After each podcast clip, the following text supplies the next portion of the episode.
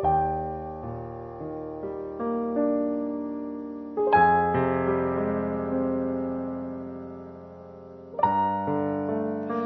月3日木曜日。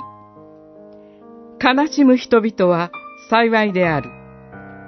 マタイによる福音書5章4節。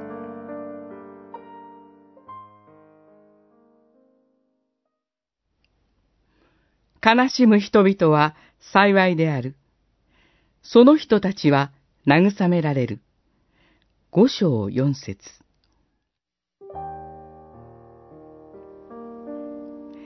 悲しみなどない方が良い。喜んでいたいと誰でも思うものでしょう。これも一体なぜなのかと思わせられる不思議な言葉です。一つには悲しみを経験してこそわかることがあるということでしょう。例えば、悲しみを通して友情や愛情の大切さに気づかされ、人は一人で生きるのではないと教えられます。悲しみによって人は成長させられるのです。もう一つ、人は誠実に、真実に生きようとするとき、いつも心の中に悲しみを抱えることになります。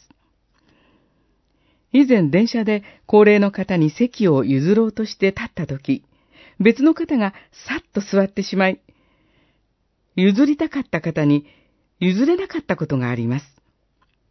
そのように善意でしたことが報われないことが多いのです。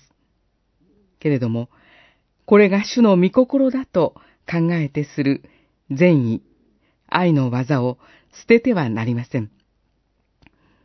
罪の悲惨の中で報いられないこともありますが、報いられない悲しみを引き受けて生きていくのです。主イエスご自身、悲しみを引き受けて十字架につけられました。その主イエスが私たちと共にいておっしゃいます。